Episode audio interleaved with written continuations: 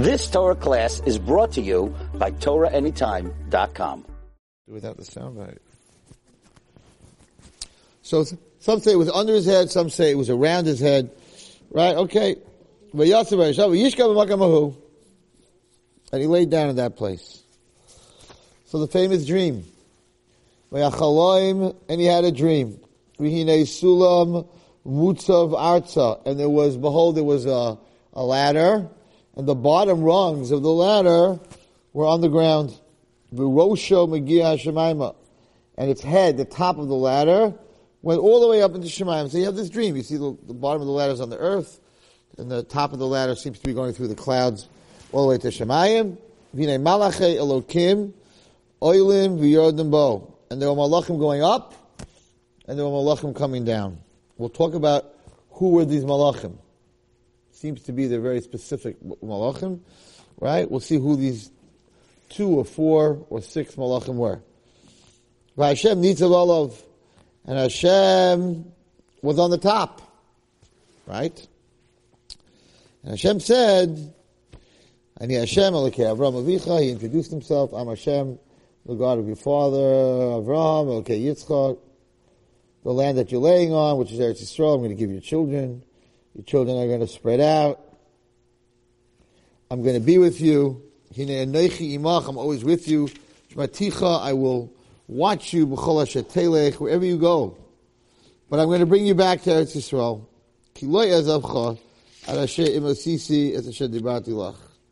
I won't let you go. I'm going to keep my word. Okay. Fine. So ya- Yaakov had a, a, dream, and in this dream was a ladder, and on this ladder there were angels.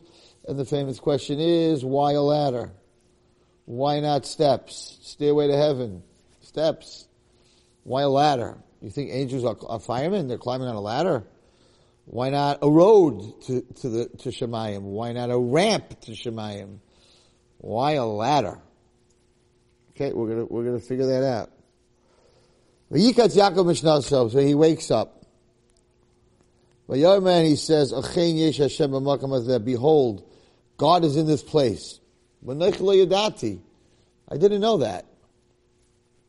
Yaakov Avinu didn't know that little song that we all sang in kindergarten. Hashem is here, Hashem is everywhere, up, down, all around. What do you mean you didn't know that Hashem is in this place? Hashem is in every place. What's the like, okay, whoa, behold. Vayira became scared. Yaakov Avinu becoming scared because Hashem's in that place. wow, this place is amazing. Awesome. Naira. This is the house of God. And this is the gate to Shemayim. Vayashkim Yaakov. And Yaakov got up in the morning. So the first question we're going to ask tonight is, it said already in, Pas- in Pasuk Tezayin, Vayikatz Yaakov Mishnasa. Yaakov woke up from his sleep. So what do you mean he got up in the morning? He actually went back to sleep? He had such a dream and he went back to sleep? No way. So you don't wake up twice. So what does this mean? Vayikatz Yaakov Mishnaso, he woke up, and then Vayashkin Yaakov Aboker, and then he woke up in the morning. What's going on over here? So, by the way, this is why I bought my ranch in Bethel, because when I heard that there was a place for sale in Bethel, you know, the place that's called Bethel in the Torah is where Yaakov had his dream. And he woke up and said, what an amazing place. So when I heard there was a ranch in Bethel, which is where the ranch is, I thought maybe it would be the right place for Kachaya. It was the right place. Anyway, this is where, this is called, this is, um, Vayikra Shema Makamahu, base scale, the house of God. Okay. Let's go back a little bit and try to understand, very, very important, what's really, what's going on over here. So, we have to go a little bit into the history of who Yaakov Avinu was. Yaakov Avinu was Yoshev Oyel. He sat all day learning learned Torah. He was in Kailo, he was in yeshiva, he was in his tent, he was steiging, he was learning. He didn't go outside, he didn't eat a lot, he wasn't really in the physical world. He was mostly in the spiritual world. Esav was Ish Hasadeh. Esav was a guy who was supposed to take the physical world and make it spiritual. That's, that's what Esav was supposed to do. Yaakov sat and learned a whole day. So in his mind, HaKadosh Baruch Hu Hashem is spiritual. Hashem is in Shemayim. He wasn't mixing, but the reason that a human being is put on this world, if, if you was, if it was only to learn, you could learn in, in, in, in in, Yeshiva Shamayla. If it was only spirituality, why do I need to go through all the physical aspects of my life? So we know Hashem gave us 613 mitzvahs, and all of them are connecting the spiritual, the physical with the spiritual. Our objective as humans, the reason that we're in this world is to connect the physical world with the spiritual. So if you take an apple, which is physical, and you make a boy priya eights, you're making that apple into something spiritual. You go to the bathroom, you make a sheyotzar, where the lowest things of a human being, functions of a human being, now becomes something that's holy. Even in a sheyotzer, you wash your hands on it till time. So, Yaakov wasn't in, in that world. Yaakov was in the very spiritual world. And that's where Hashem is. He's in the spiritual world. So Yaakov goes to sleep and he sees something. He sees a ladder. And ladder is a sample of life. And he sees that the bottom of the ladder is on earth. And the top of the ladder is in Shemayim, which means that there's a connection between earth and Shemayim. And there are malachim going up and malachim going down. Yeah, as a human being, sometimes you're going up and sometimes you're going down. And who's on top? Hashem is on top. And we know that a ladder, the reason that, the reason that his, the whole picture was a ladder and not a stairway, is because a ladder is the only thing that whether you go up or down, you're always looking up. When you climb a ladder, you're looking up. When you go down a ladder, if you turn around, you're going to fall off. You go down a ladder, rung by rung, you're also looking up. So Kosh wanted to tell Yaakov Avinu that life is a ladder and whether you're going to go up or down, ya- Yaakov was going into some big problems. He was going into Dinah being abused, Yosef being sold, Rachel dying on the on the way. He had a lot of a lot of hardships. Then Shimon was taken to Mitzrayim. Then Binyamin went down to Mitzrayim. He had a very hard life, Yaakov Avinu. So Hashem said, "Listen, you need to know something. Life's a ladder. You're not always going up. That's not how life works. But you need to know that whether you're going up or down, you need to look up. And who's on top? The pasuk says, Hakadosh Baruch is on top. A ladder. If you want to put a ladder on a wall, it's going to fall off the wall. You have to lean it. The part of the ladder that leans on the wall is the top part. So Baruch said, "Lean on me. I'm on top of the ladder. Life is a ladder. Your life is going up and down that ladder, but you, you have to lean on me, and you always have to look up whether it's going up or down." That was the symbolism why in the dream, right, which is mostly symbolisms, he saw a ladder, not stairs. Because when you go downstairs, you're looking down. When you go down a, a stairway, you're looking down. You go down a road, you're looking down. You're not looking up. So the only thing that you look up, whether you're going up or down, is a ladder. That's why he saw a ladder. But what he said when he woke up was, I didn't know, I didn't know that this place is so holy that this world, in other words, the mundane, the mundane world of eating and sleeping and drinking, all these mundane actions, that's not Kaddish. He thought it wasn't Kaddish. But he said, Yesh Hashem b'makam God doesn't live up there in Shemayim. God lives with us in this world. But I didn't know that. I'm sitting in yeshiva all day. I'm not in the physical world. I thought God lives in the spiritual world, not in the physical world. So I didn't know. Vayira. It was something new to him. He became scared. This place is amazing. This world is the house of God. Everyone thinks Hashem is up there. Over here doesn't have anything to do with over here. No. This is Beis Elohim. Zeh Shah Hashemayim. Do you want to get into Shemayim? You want to get into Gan Eden? The gate to Shemayim is this world. It says in Pirkei Avos, prepare yourself in the, in the, hall of the banquet to get into the banquet hall. So you have to prepare yourself outside. You got to get your tie on, dress, look in the mirror, take care of yourself. Then you walk into the banquet hall. This world is the Preisder. The Preisder is the, the hall before you walk into the, into the banquet hall. So, this was something very new to Yaakov and very important to Yaakov because now Yaakov was leaving yeshiva, going to Lavan, going into that other world, the physical world, and he needed to know that every human being, every one of us is a ladder. Everyone in this room, everyone watching, every Jew is a ladder. We are the ladder that connects Shemayim Ba'aretz. even in your body, in Kabbalah, it's brought down that in your body, every pe- person's physical body, there's Shemayim and Aretz. Till your neck, till your shoulders, your shoulders and up, in the Kabbalah it's called Shemayim. Your eyes, your ears, your nose, your mouth. Your mouth is the bridge between Shemayim and Aretz. Aretz is your bottom extremities. Above your neck is Shemayim, below your neck is Aretz. Why? Because Shemayim only takes in, and Aretz only gives out. Because the pasuk says Tache Desha, that when Hashem created the world, the earth gave grass. So, your ears take in sound, your eyes take in sight, your nose takes in air, your mouth does both. It takes in food, but it gives out words. So until your mouth, everything just takes in. At your mouth is the bridge, in and out. In goes the food, out goes the speech. Your neck is the bridge between Shemayim Ba'aretz.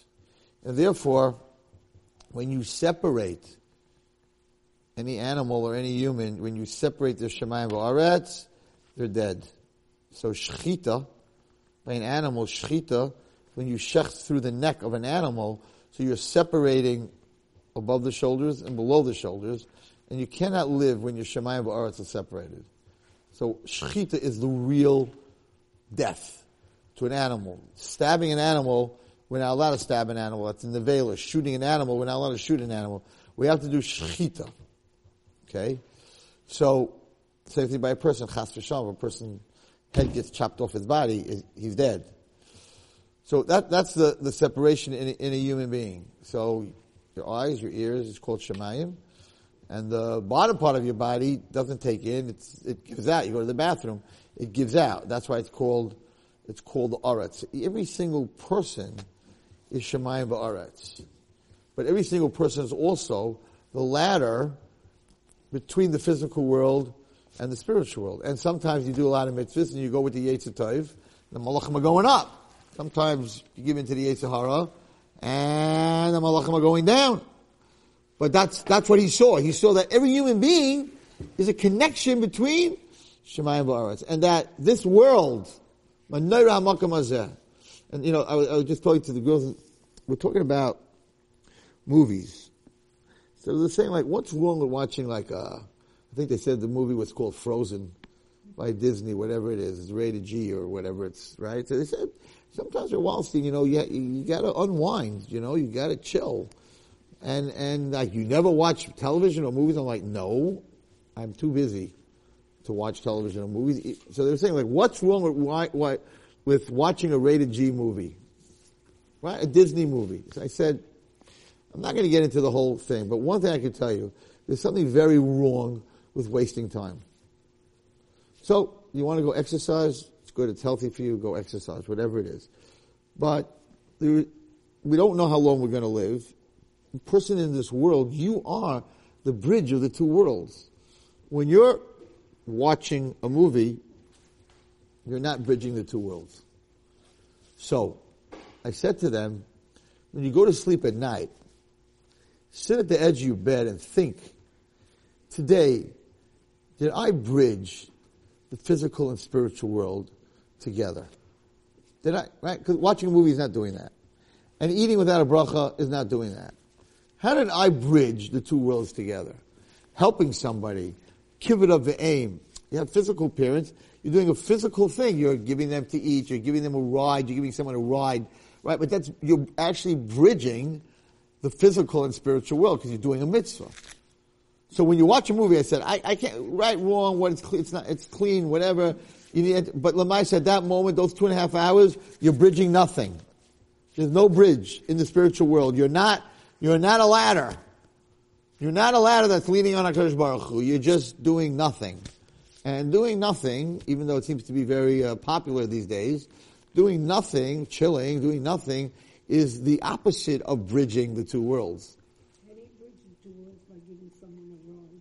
You took a physical ride and you did a chesed So your car now, which is a physical car, someone was in the car, you drove them, so you, you made your car into something spiritual. You made your car into something holy.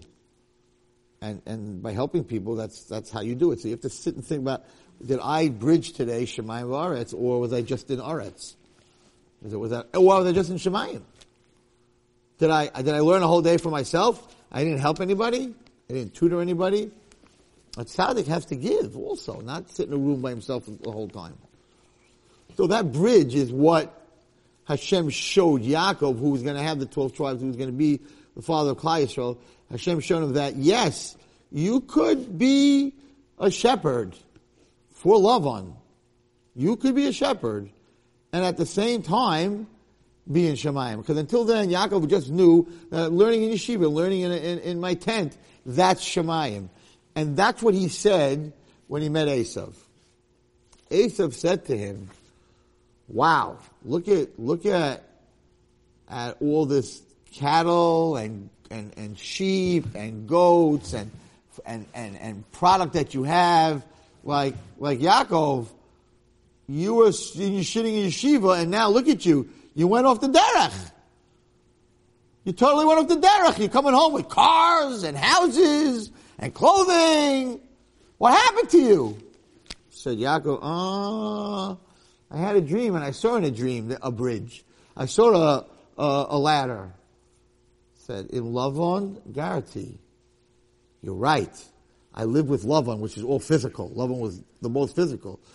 Garti, I was Taryag Mitzvah. Garti spells Taryag. Taryag Mitzvah Shamati. So you're right, I have all these goats and all these sheep, but to, as I got all these goats and all these sheep, I kept all the mitzvahs. So at the same time, I was in the physical world, Esav. I didn't go off the derech. What I learned here is that I could be a shepherd, and I can have sheep, and I can have goats, and there's so many halachas. You have to give the tenth one has to be meiser, and you have to give the first sheep, the wool that comes off the sheep, you have to give to the kohen. And Hashem made our world and gave us 613 mitzvahs, the 613 mitzvahs are mixing the physical with the spiritual. If you go through all the 600 mitzvahs, if you're in business, you can't lend with interest. Wherever you are, there's different halachas, right? Learning Torah, using your eyes, using your ears, using your physical five senses to do mitzvahs, is connecting the Shemayim V'aretz. So Esav thought, you stole my bracha. I'm the guy that's physical. Now look at you. You have all this stuff. And he said, no, I didn't steal your bracha. Taryag mitzvah asisi. I, I did make a lot of money, eh, but I made it the way I'm supposed to, and I kept all 613 mitzvahs, and you were just physical. I am a ladder. The bottom of the ladder is on the ground, but the top of the ladder is in Shemayim. And that's a lesson that we all need to learn. This was his dream. This was amazing to think of this world as the Beis Elohim. That not God lives up there, so I have to be tznius, you know, not here, God's not here, whatever it is, and I have to be, no, God is here. This is His house. This world is God's house, not up there. This is the world He created. This is His house. And He created a physical world. In six days, He created a physical world.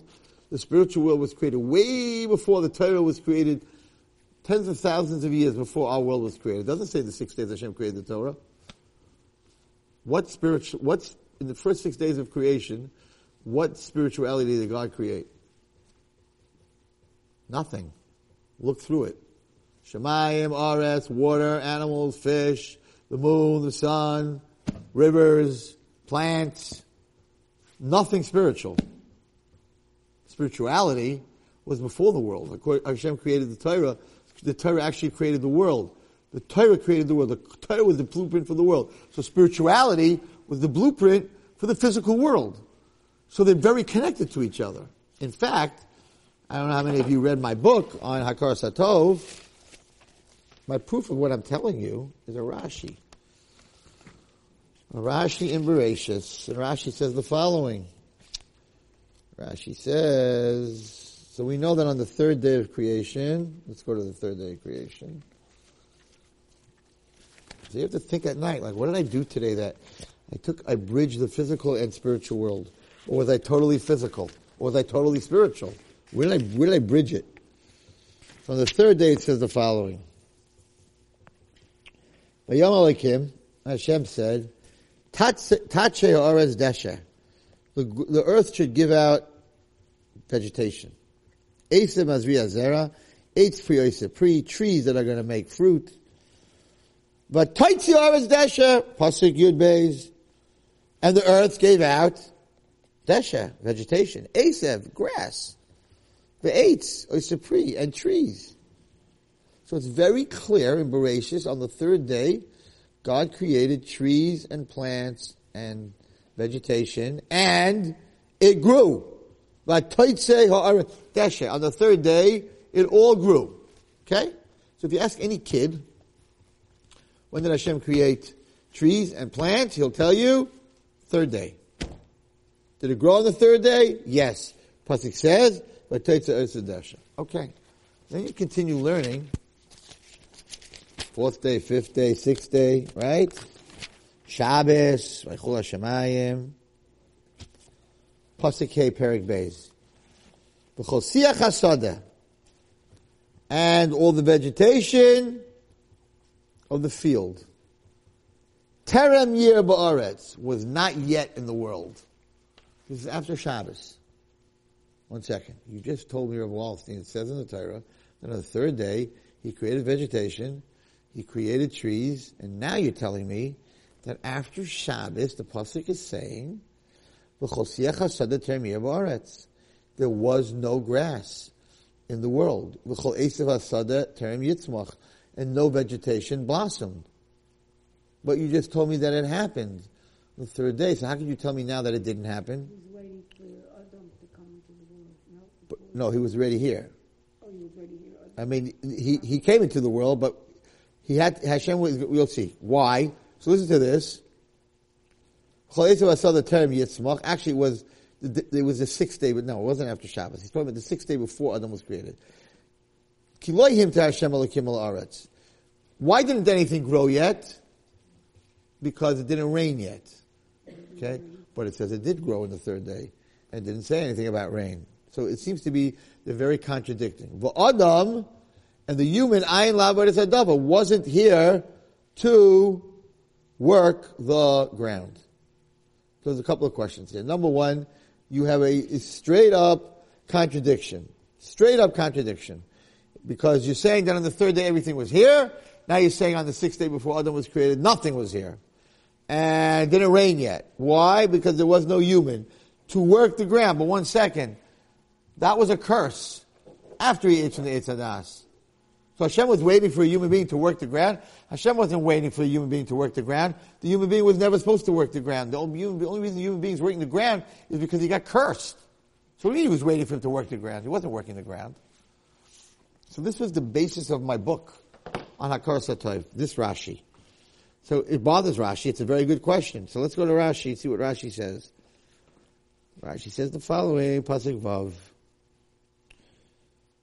Pasuk Vav. Oh, Okay.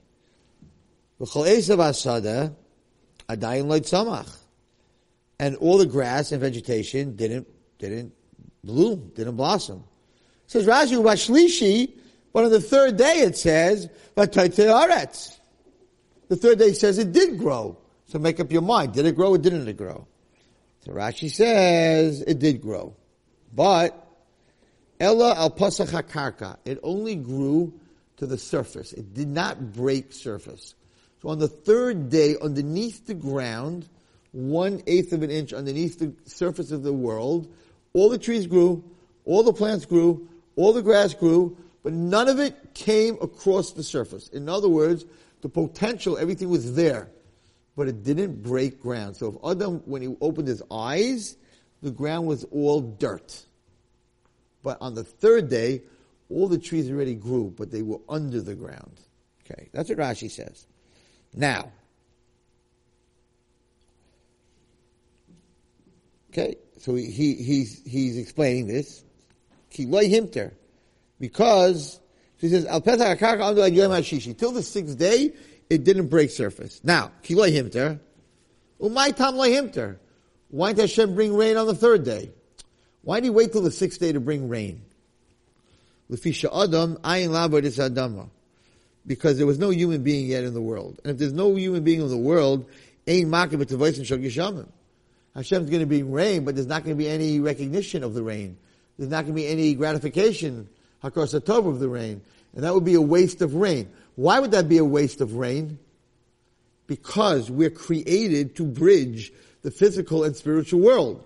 And if Hashem would bring rain, which is physical, to make things grow, there's no human being here, so there's no Hakaras Tov here, so there's no spirituality here, so Aretz and Shemayim are not connected.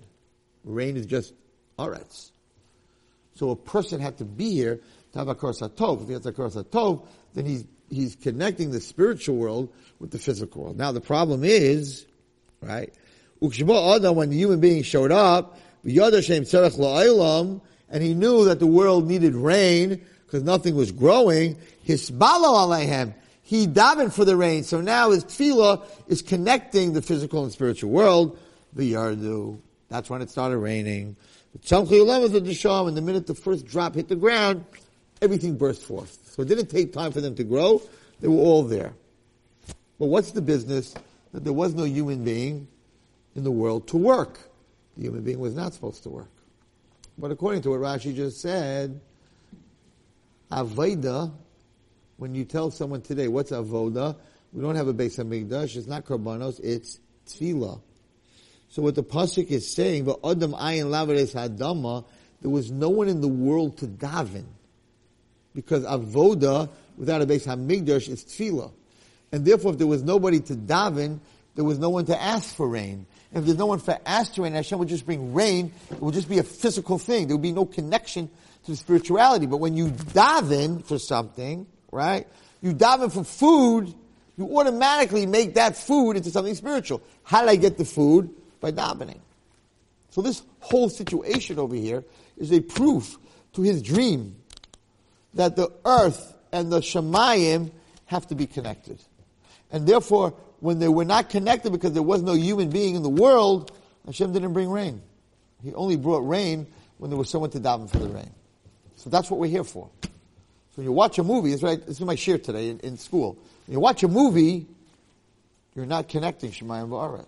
So if you want to know if you're using your time correctly, and if you want to know if you're doing the right thing, before you do it, say, the thing I'm about to do, is that connecting Shemayim Va'aretz?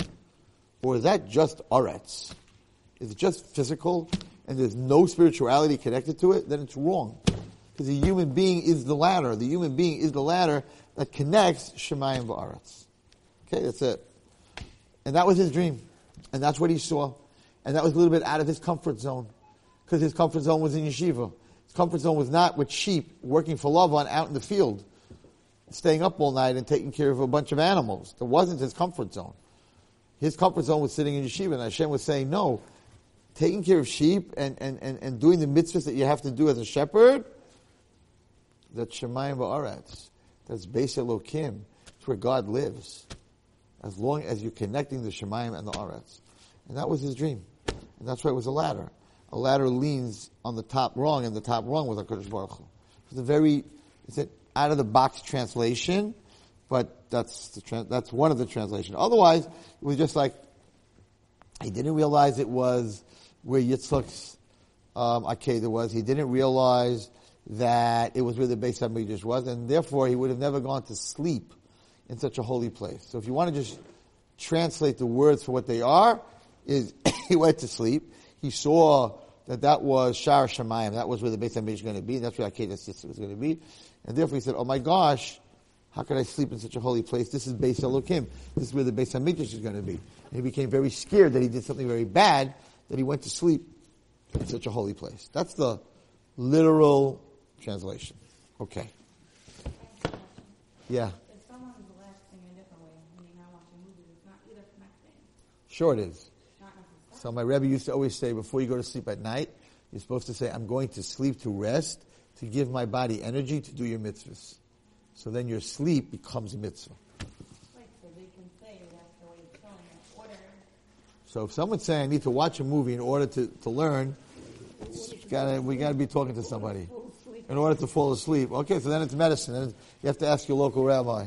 But I can tell you that the easiest way to fall asleep is open a sefer. I had a, I had a, a, a Polish maid and, um, you know the story, right? So I had a Polish maid, and, and we checked her suitcase before she left. We opened it up, and my Gemara was in there. She didn't take jewelry. She didn't take anything. She took my Gemara. I said to her, "Excuse me, you like you don't even know how to read Hebrew. Like, why would you steal my Gemara?" She said, "Listen, I'm going back to Poland, and my husband is an insomniac. He can't sleep, and I don't know. It must be a Jewish thing, but every time you had that book on your lap, you were sleeping. So." I figured it would help him very much. I'm like, I don't think it'll help him, but whatever. It's a joke. It didn't happen. Anyway, so there's a very interesting. Um, so we know that when um, Yaakov Avinu was running away from Esav, so he sent his his son Eliphaz to kill him, and Yaakov Avinu begged Eliphaz not to kill him. Eliphaz says, "My father said I have to kill you." But they seem to have, Yaakov and Eliphaz had learned together, and one of the things they learned is that ani chashiv kemes, a person who's poor and he has nothing, he's like he's dead. So Yaakov Avinu said, "Listen, I don't want you to lie to your father. Take everything I have. And then I have nothing. Then I'm chashiv kemes. Your father told me to kill me, so tell him you killed me because you took all my you took all my belongings." And Eliphaz had rachmanis on Yaakov, and that's what he did. Listen to this story. It has to do with Hanukkah. In the Sefer Paneach Roiza, he asked the following question. When Yaakov got up in the morning and he saw one stone from the 12 stones, it said he took oil and he anointed the stone. He made a matzeva. So the question is asked, where did he get the oil from? If Eliphaz took everything, then he didn't have any oil. So how's it possible that he woke up in the morning and he took oil and he anointed the rock if Eliphaz took everything away? That's the question he asked. Where did Yaakov have Shemen from? Eliphaz ben Esav Radav Achra v'gatham mimenu kol shalo. Didn't Eliphaz run after him and take everything?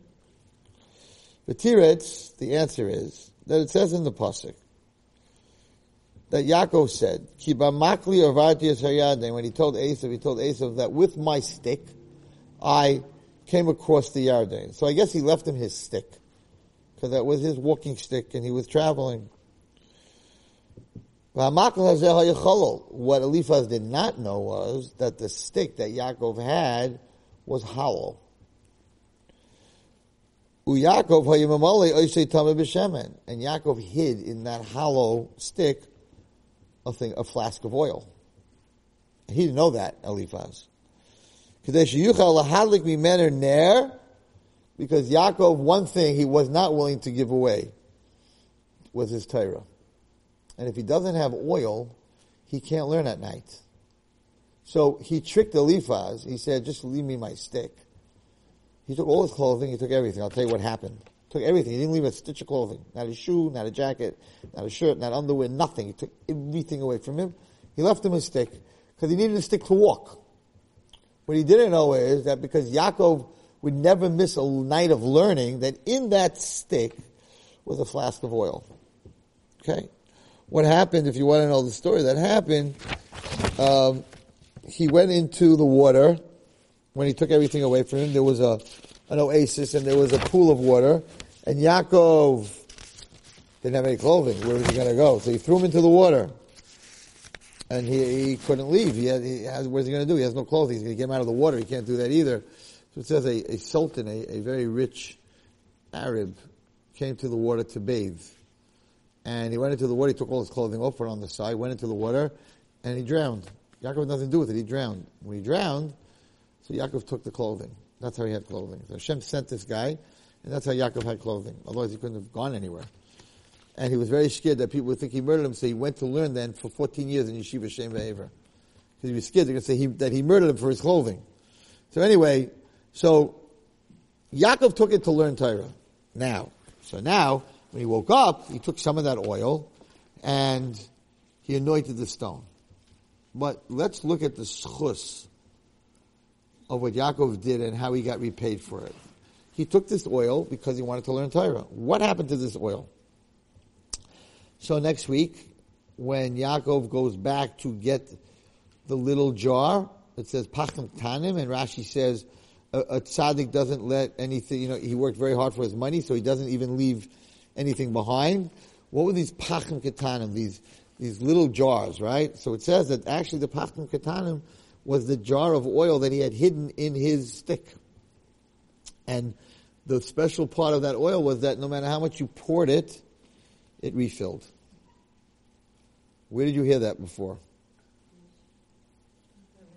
Hanukkah. Which says that when the, the Jew, I'm going to read a few insight, when the Jews were looking for a jar of oil, the jar of oil they found in the Beis Hamikdash was this jar of oil.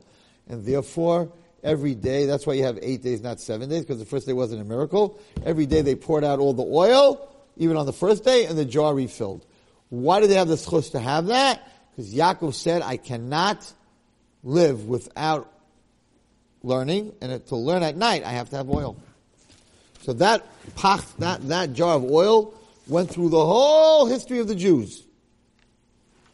It says, um, he woke up in the morning, right? He put the, he says this was the shemen that the Mishkan was anointed, the Kalim, the Mizbeach, Aaron, all the kings. He says, and then, uh, who else? The Kara Shemen that Eliyahu said, close the door and keep pouring the oil. And Eliyahu told her, because she took care of him, and it didn't stop pouring. And the oil of Ashes Avad Yahanav, I don't know what that is exactly. And Pircha Shmuel says, Al Divrei Hatzif She'akayin, Sheshemen Hazeh, Shiotz like Yaakov Ganesh Kuli La'asid, it was hidden. And they found it, the Chashmanaim, that it was Chaysim in the Chosmer of the Kohen Gadol, and it was, will be used, Mitzvah Hashem, in the times of Mashiach. That oil that was in that, that stick, and the reason it was in that stick was that you should learn Torah. Look what comes out of learning Torah. Okay. Now, very fascinating. In the pasuk it says the following: He called it cal, but also the name was Luz, like Lud, like the airport. Let's see what it says. This.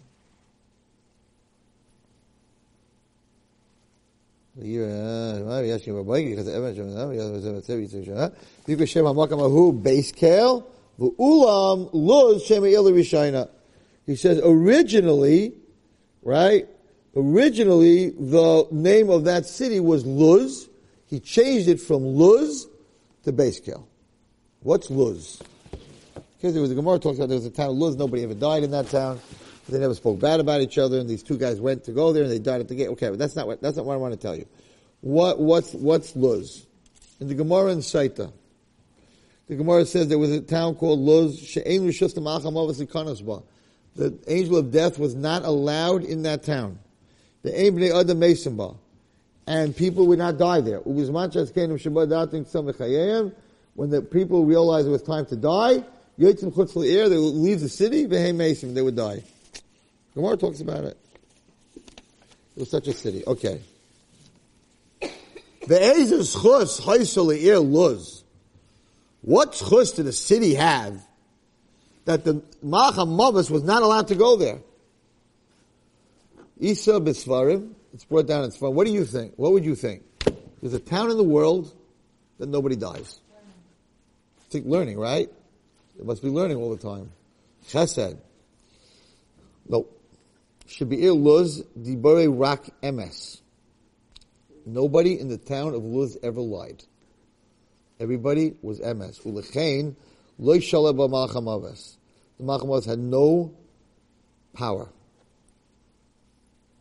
He says also brought down kabbalistic that the the river that runs past the Eitz Chaim in Gan Eden, Mamshech Derek Ir Luz, it goes through the, the city of Luz. Because they're drinking water from the Eitz Chaim, whatever that means. He says, even if you cut them into pieces, they'd still live. Because they drank from the Eitz Chaim. They wouldn't die. If you pushed them off a 20 story building, they didn't die. If you threw them into a fire, they didn't die. The Eitz Chaim gets life from the Kisakah, whatever it is. But the, the, the place was because of Emes. Now, the Eitz Yosef, the Ayin Yaakov, Masech L'Seit, says, his Balam was Iluz. How could it be? If there's such a town that you don't die, why doesn't everyone move into that town? If there's such a town, why don't we all move there? He says, in our day and age, we never heard of a town that nobody dies. He says, Ki Amakam Zehu Makam Nister Ben Harim Haramim. This town is nestled in a secret place between mountains. Hamasevid B'Yamim and Haris Ki Yotzeba. That's surrounded by rivers. The only way to get there is through a cave. And it's hidden Minister. It's hidden. We can't find it. Okay. Now, did you ever hear that there is a bone in a human being's body called a luz? So there's one bone in your body that doesn't rot in the in the grave, and that's a certain bone in the back of your spine, and that's where Mason. That's the bone that God builds the body back in HaMesim. It's called the luz. No, you never heard that about about. You never heard about Malava Malka? That the Malava Malka feeds the luz? Okay. So, good, you're learning something new tonight. So, Rav Leather Gemir the Altar cuts the drum the flame in luz. The thing is, oh, sheyesh etzem ba'adam nikras luz. There's a bone in your body called the luz. She atzmai v'ikre shesher shel adam. It is the shirish of a person. We men on habo adam etzem atipa. Okay. Kashayamash, when a person dies, ha'adam etzem hi eno nimcha ve'eno niftachas. This bone doesn't rot. If you throw the bone into a fire, like tishraf, it won't burn. Ubrachayim, you put it into a mill, a grinder, it won't grind. Ubapatish, if you hit it with a hammer, it won't, it won't explode. It's forever. We menu shademasim, and from this, a person will live in the time of Chiyas Mason. Now, this is very important. That's why you're not allowed to miss Malava Malka, even if you're a lady. You have to eat Malava Malka. If you want to come back to. You have to eat Malava Malka.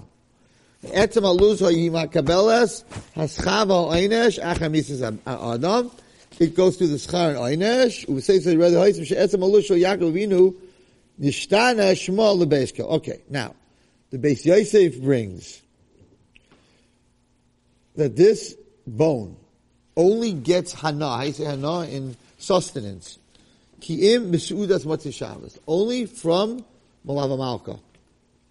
There's a machlekes.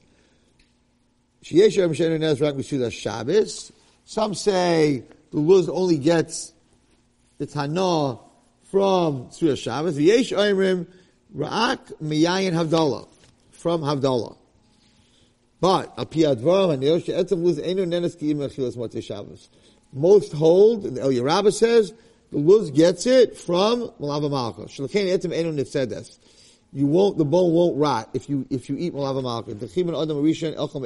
Listen to this.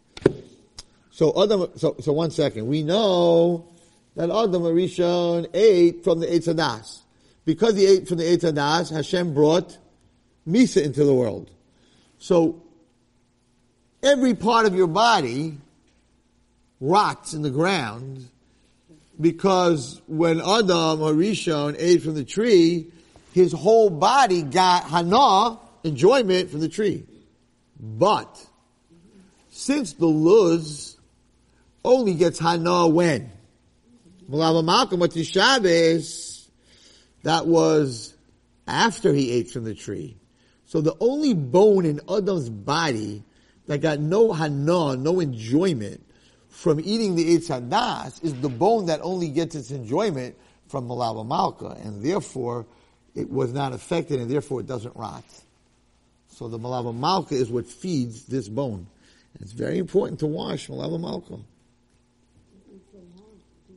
Everything's hard. But shalshut is even harder. You're not hungry.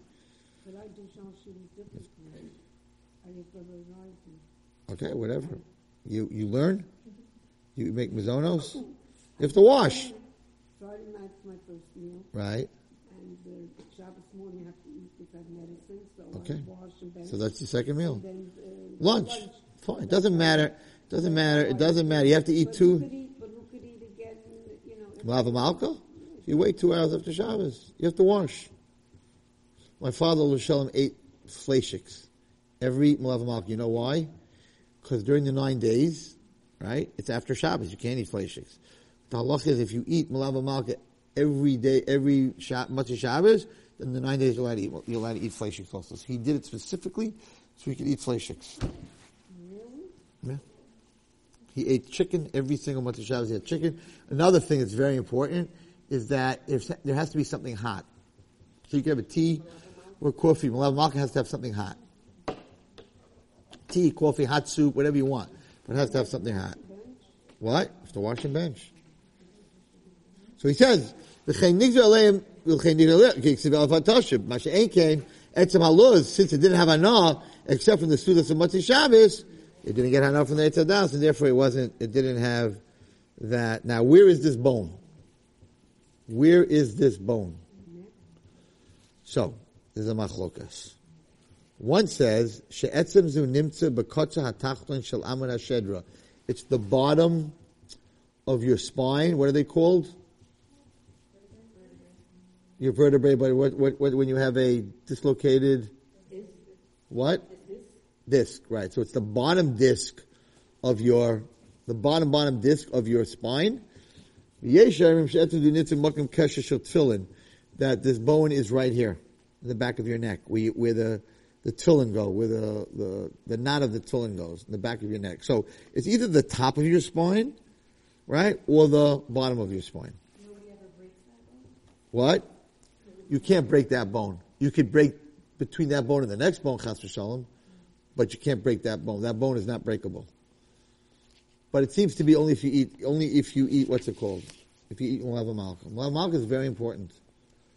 You're supposed to eat it before Chatzos. Okay. I want to end, talk a little bit about Rachel Imenu. What? Whatever Chatzos. You can eat it till the morning star, but you're supposed to eat it before. You should eat Malav Malka. It's very important. Also, they, um, they keep you out of Gehenna until, until you finish Malav Malka. Chas v'shalom, no one here is going to Gehenna. What? You have to wash. Enough? You have to wash. You have to wash. All right. Did you ever hear the story of the chulda is a mole? Uh, huh? What's a chulda? A weasel? And the bar? Did you ever hear that story? The chulda and the bar and the Gemara? Mesechtes Taanis? I wasn't going to tell this to you, but I was going to talk about, about Rachel. No, I'm going to tell you this story. You have to hear this story. If you don't hear, if only one person heard the story, it, it just shows you how we were talking about Emes tonight, and then Emes, the whole town didn't die because of Emes. Listen to this story. It's, it's a Gemara. Mesechtes Taanis, it says the following: Amar Ami Ba Re'ei Kama Gedolim Bali. Minayim Mechula Ubar from a story of a pit and a weasel.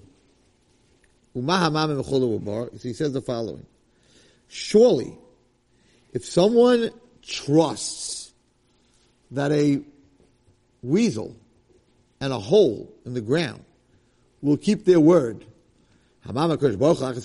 Surely a person will have, um, a person will have, what's it called? Emun and Baruch He says the following story. He says there was a, a story of a young lady, a young girl, that she was going to, um, she was going to her father's house. She was very pretty. She was dressed in silver and gold, I guess, jewelry. And she ended up in a field without getting to a place of civilization. With a half a day with traveling, she was thirsty. She didn't have water to drink. She found a well. Okay, the chevel shedli toli aleh, and the string of the pail was tied. So she went into the thing and she went down and she drank. Now she tried to get back up to pull the string to come back up in the pail, and she couldn't. She began to cry and to scream. Till a man walked by. He heard her screaming. So he stood by the well. He didn't. Uh, he, he he was listening to this. He didn't understand. There's noise coming out of a well. There's water in a well. Like, didn't make sense to him. Miat. Who are you? Adam. Are you a Shindalid? Like, you know, humans are not in wells. Are you a, are you human or are you a devil? I'm Allah, and they Adam I need. No, I'm a, I'm a human. I'm Allah. Shema min at. Maybe you are a spirit and you're trying to trap me. I'm Allah. Lo. Ain't any min haruchos. I'm not a spirit. I'm a Allah. Hishivili shivivnei Adam at. Swear to me that you're human. Nishma Allah. She swore to him. I'm a Allah. Matifcha. What are you doing in a well? Shipalo kol amasa. She told me I went in and I fell in and I couldn't get out. I'm I ni malcha? If I if I pull you out, will you marry me? Pretty brave, right? I'm Hey, you got a deal. You pull me out, I'll marry you. Hell also. So he pulled her out. The kivan she'Allah oisa bikash hazik lemiyad. I'm Allah. Me'eza amata. I'm Allah. Me'am Yisrael. He said, she said, from what nation are you? He said, I'm a Jew. We welcome plain any, and I'm from this and this town. The Koyan any. I'm a Koyan. Amalo, she said to him. I also come from a really good mishpacha. Amalo, I'm Kaddish Kamoischa, Shabaka Bakash Baruch Yisrael Yisrael, Atam Bakash Leisis, Kibehema, B'lek Su, B'lek Kedushin. You, you just want to grab me and take me. You, you, you, you're, you're a Jewish man from such a place. You're a Kohen. You just want to grab me out here and, and, and, and, and marry me without a ksuva, without kedushin. Go to my parents' house. We'll date. We'll get engaged. We'll get married the way we're supposed to. Okay? Nasnu brizzel she She promised him, I'll marry you. He promised her, I'll marry you. Amala mi a benu benecha. He said, how do I know you're not, you're not, once we get, you know, you're going to say it never happened. As they were talking, this weasel, this little animal, walked by. Amralo, Hashemayim, she said to him, Hashemayim v'chuldazu. You want witnesses? The weasel and heaven. Uberzu and the well. You are Adam she'enunu mechazan zeh that we're not lying to each other, and they went their ways. So, she said the witnesses are a well, a weasel, and Shemayim. Okay? This girl, she kept her word. And she kept her deal. She would not go out with any other man.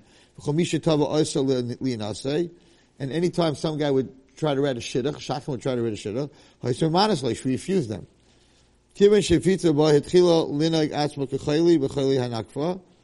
She became very, um, she became very depressed because this guy never showed up. The guy that promised to marry, he never showed up. And she became very, she became, uh, sick. She ripped her clothing. Ubigde called me, and she ripped anyone's clothing who would touch her. Until people stayed away from there. This was put on, wasn't real. She made herself crazy that nobody should want to marry her. She kept her word. Ulama ish. Let's go to the man. Once he didn't see her anymore, he wasn't interested in her. He went back to his town, and he went back to work. He got married to someone else. She never was waiting for him, made herself crazy, and no one could marry her, and he got married. And his wife became pregnant and had a, a young baby boy. When the baby boy was three months old, a weasel came and killed him, the little baby. Okay, stuff like that happens. So he had another baby. And that child grew up, v'nafla labar. And the baby fell into a, a, a well and died. Amalei ishtai, this is not normal. His wife said to him, Im benecha, if our children would have died in a normal way, I would say, oh, all right, Hashem, you know, Hashem gives, Hashem takes. A weasel and a well. Something's going on here. Elasipali mama secha. I need to know, what, what did you do? This is not normal. So he told her the whole story, that he promised to marry this girl, and the witness was a bar, with a, with a well, and an animal. This Gashmi Menu. And she divorced him. On Allah, she said to him. Go find that girl, because this is not going to work. Halach yesh al makam megurei nara. So he knew where she lived. She had told him. He went to that town. What's going on with this girl? She's nuts.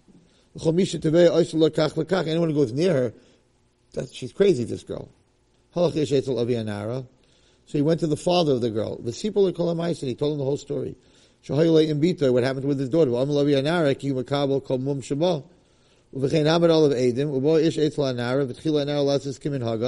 So he went to meet the girl and she became normal because that whole thing was put on.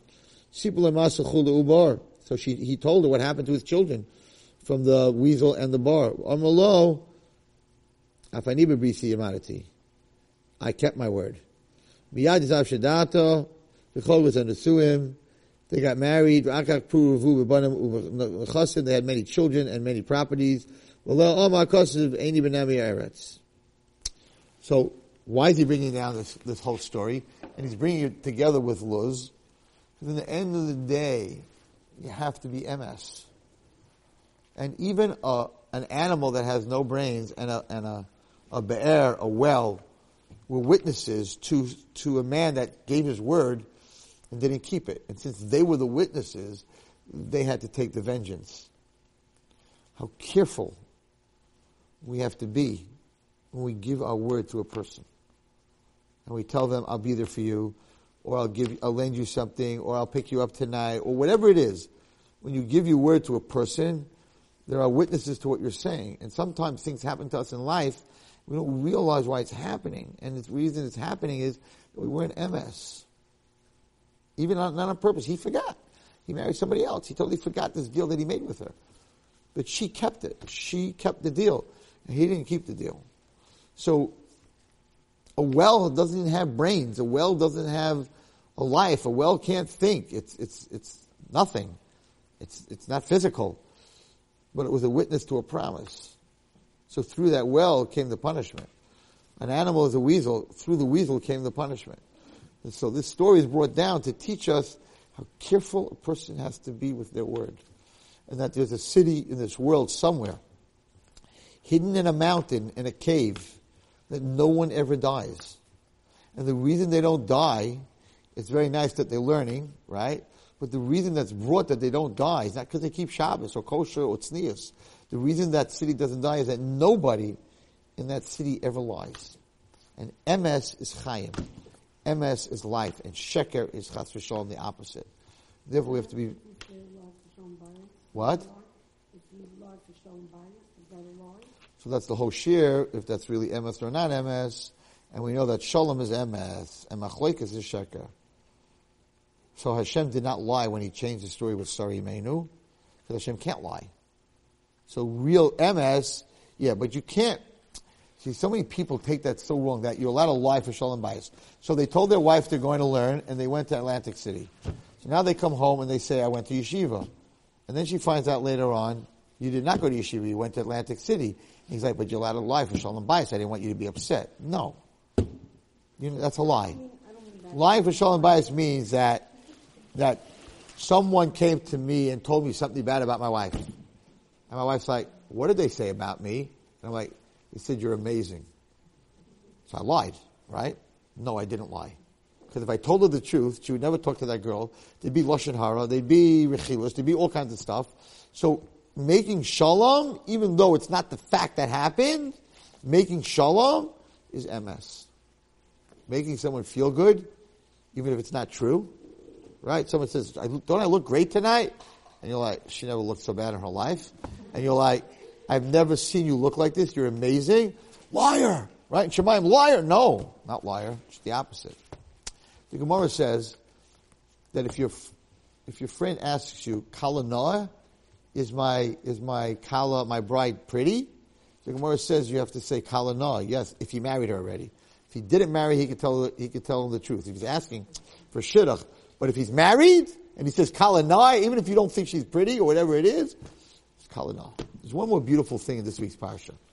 I'll end with this. I know it's late. It's, it's an hour. It says that Rachel, that it says that he brings us down in this sefer. It says that a name of Leah was Raka. Her eyes were soft. Rashi learns that her eyes were swollen because Leah thought she'd have to marry Esav. Everybody said two girls were born to Lavan, Leah and Rachel. Two boys were born to, to Yitzchak, Yaakov and Esav and Yaakov. The older to the older, the younger to the younger. Leah was the older, Esav was the older, so she thought she'd have to marry this Rasha. So she cried and she cried and she cried, and her eyes got swollen. So everyone thinks that Leah was ugly. She wasn't ugly. In fact, they bring down Raka, means soft, and she had very beautiful eyes. Rachel was beautiful, but doesn't talk about her eyes. It's a separate share. It says Rachel had no eyes. What does it mean Rachel had no eyes? She had eyes. The Zohar says Rachel had no eyes. Because it doesn't talk about her eyes. Leah had beautiful eyes. Doesn't, doesn't say anything about Rachel's eyes. If you, you're talking about two sisters, right? You had, she had beautiful eyes and she was beautiful. What about her eyes? So Zohar said she had no eyes. What does it mean she had no eyes? She had eyes. The whole machloik is between Rachel and Leah, and the reason Yaakov loved Rachel, he didn't love Rachel more than Leah. Rachel believed that every child, you, you shouldn't make distinctions between children. That all children are equal. Leah believed that every child has something special about it. You should make distinctions. Yehuda was Malchus, right? Everyone came from Yehuda. Levi was Kehuna, right? Yisachar was learning. Zvulun was working. Rachel said, no, no, no. There, don't, don't, don't make one the king, one the Kohanim. Everybody can be the king. Everybody can be a Kohen. Everybody can learn. Everybody can work. That this argument. So the Zohar says that, that Rachel had no eyes means that eyes are to, to see the distinction between colors and shapes. When the Zohar says she had no eyes means she had no distinction between her children. Leah had eyes. You need eyes. This one's a Yehuda, he's this, he's that, that. This one's colorful, this one's not so colorful. And Yaakov agreed with Rachel. But Yahav, Yaakov was Rachel. Ya- Yaakov loved Rachel's theory that children shouldn't be segregated. Everyone can be a king. Everyone can be a, everyone can be malchus. Everyone can be kohen. Everyone can be a learning. Everyone can be a worker. And he, and and kisnua Leah. That Leah was not her theory was not light. So when the Zohar says she had no eyes, it doesn't mean she had no eyes. It means that her sphere was that you don't need. There's no separation. Anyway, it says something very beautiful. I think it's a Gemara, but it's definitely a Chazal. The, the, the special thing that a Jewish woman has the Jewish people have altogether are their eyes. Right? Person has, Jewish eyes are very different than other eyes. In fact, they, they teach the Eged drivers, the bus drivers in Israel, right? Because many times Arabs get dressed as Hasidim, they on them, they get dressed, to be able to look at their eyes. And Arabs' eyes are very different than, we're more round, they're more slanty. We have different eyes than they are, and that you can't change.